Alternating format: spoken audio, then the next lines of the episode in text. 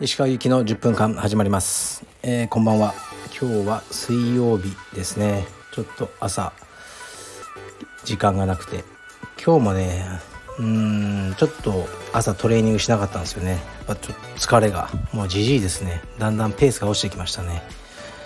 はい。それと娘の入学式があったのでちょっとカメラの準備とかしてましたね。ででもやっとねゴールである体重64キロを割ってましたね。今日の朝測ったら63.8でしたね。だからダイエットももうこれ以上しなくていいなと思ってるとこです。はい。ではレターに行きます。とねえー、っとちょっと待ってくださいね。はい。えー、以前質問させていただきました沖縄在住の40代男性です。いつも楽しく拝聴させてもらっています。沖縄にもとうとうカルペディエム道場ができるとのことでとても嬉しく感激しています。詳しい、えー、情報の発表を心待ちにしております。カルペディエム最高です。ということでありがとうございます。すごく嬉しいですね。確か以前沖縄にも作ってくださいとかあった気がしますね。ごく初期に。あのありがとうございます、まあ、沖縄といっても広いんでねこの方が住んでる近くにできるかどうか分かんないですけど一応ねその方向で住んでます。でもねもういろいろねあの実現しなかったりしたこともあるのであの頑張りますけどね。とりあえずなんとかなるんじゃないかなとは思ってますね。僕は12日今月のから1泊で沖縄にあの行く予定ですね。りがとうございます。えー、石川先生、いつも楽しくラジオを聴いています。柔術歴3年の40代青帯です。一つ質問させてください。石川先生は柔術着のパンツの紐をどのように結ばれていますでしょうか？私は肩結びにしているのですが、スパーリングをしているとよくずり落ちてしまいます。石川先生のおすすめのパンツの紐の結び方がありましたら教えていただけますと幸いです。よろしくお願いします。はい。僕は普通に蝶々結びしてでもその結び目というかその余った紐を自分のパンツの中に入れちゃうんです。グイッと。これがいいですね。蝶々結びのままだとそのね端がと何かの拍子に引っ張られちゃうとほどけちゃうので蝶々結びをしてそれをパンツの中に全部入れちゃう。これでうん僕はほとんどほどけたことないですね。練習中に。はい。次いきます。えー、っと、えー、こんにちは。アパレルの値段設定に関して質問させてください。個人的には T シャツは3000円よりも7800円以上の方が購買意欲がそそられます。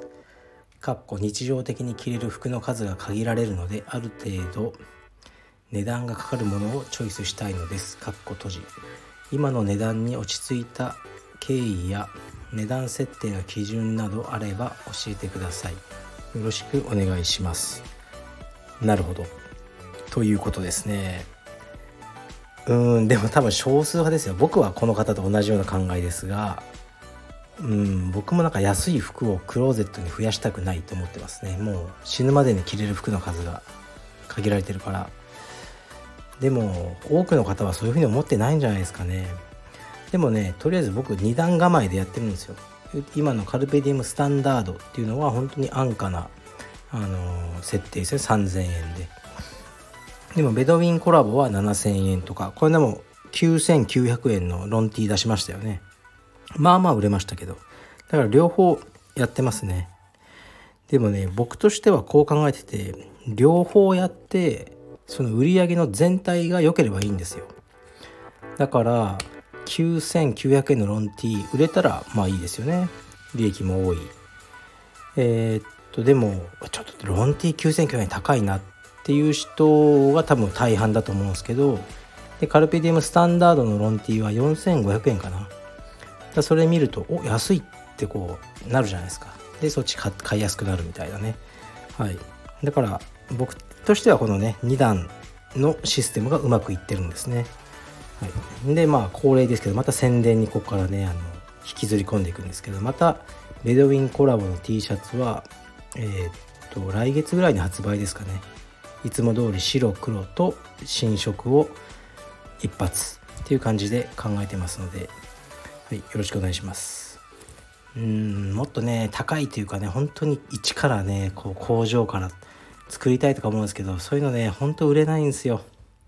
はい。でやっぱりね数をねあといっぱいいろんな人に来てほしいんで子供も大人も。気軽に。だからね安いカルペディエムスタンダードラインを今は頑張っていこうかなと思ってますね。あとこれに関連してちょっと消しちゃったんですけど間違って。えっとねなんか今までに儲かったことを教えてくださいって書いてありましたね。昨日僕が儲かったら言うって言ったからでしょうね。うん。例えばですよ。ベドウィンコラボのフーディー。ねあの木村拓哉さんが着たやつ。あれ2万6000円とかで700800着売れたんじゃないですかね。だからそれだけ計算するとなんですか1000万超えますよね。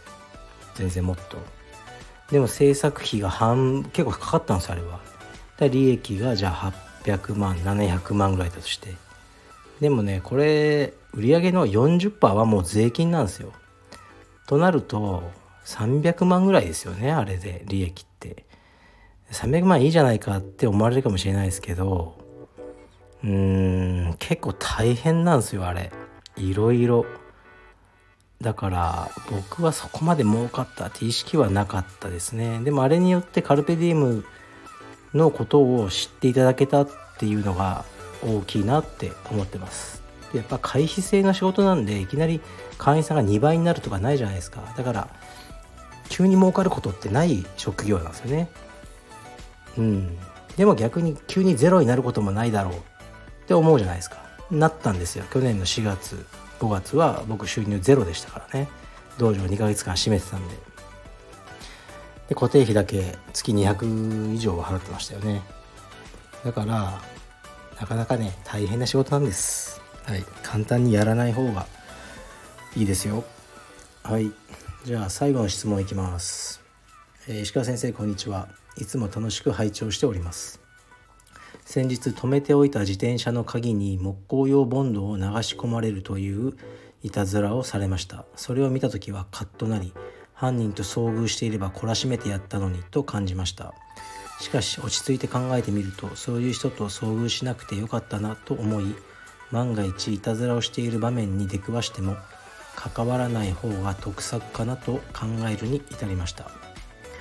これも石川先生のかっこややしややこしい人とは距離を置くかっこ閉じ。私が勝手に感じているだけですがというスタンスをラジオで聞いておいたおかげかなと思います。もしも石川先生が自分の自転車や車をいたずらされている場面に出くわしたらどのように対応されますでしょうか。よろしくお願いします。長文失礼いたしました。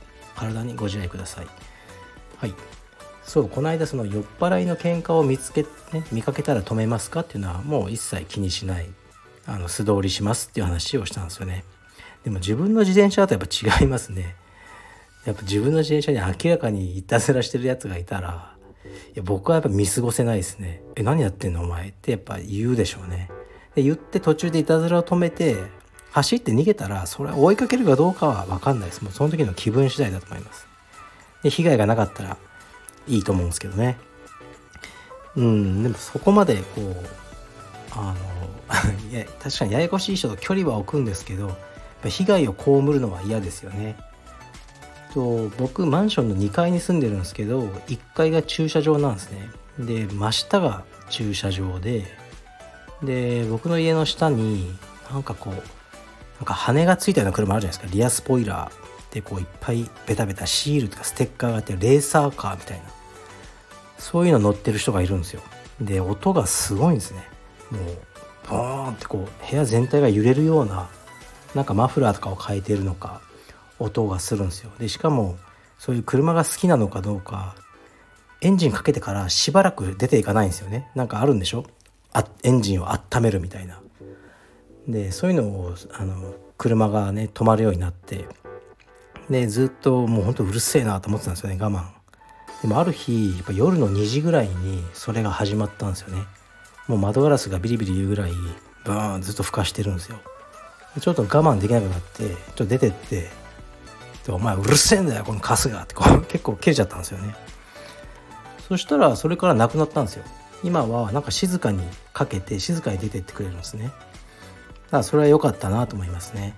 あれをねずっと我慢してたらもう一生あの騒音を食らい続けるじゃないですか。だからそういうアクションは取ろうと思ってますけどだからこの自転車や車いたずらされてる場面で出くわしたらねとりあえずそのいたずらを止めようとはすると思います。別にそいつをぶん殴りたいとかじゃなくてあの自分の車とか自転車への被害を止めようとは思いますね。はい。そういうわけです。じゃあ今日もね今日もねキッズクラスがもうやばいぐらい疲れましたね。もうそれしか言ってねえなお前と思われてると思うんですけど。うん。キッズクラスの疲れがやばいですねはい。というわけで でもキッズもねすごい増えてるしあのみんな頑張ってくれてるんでまああの楽しいんですけどね。楽しいけど疲れる。そういうこともあるでしょうね。はい。では失礼します。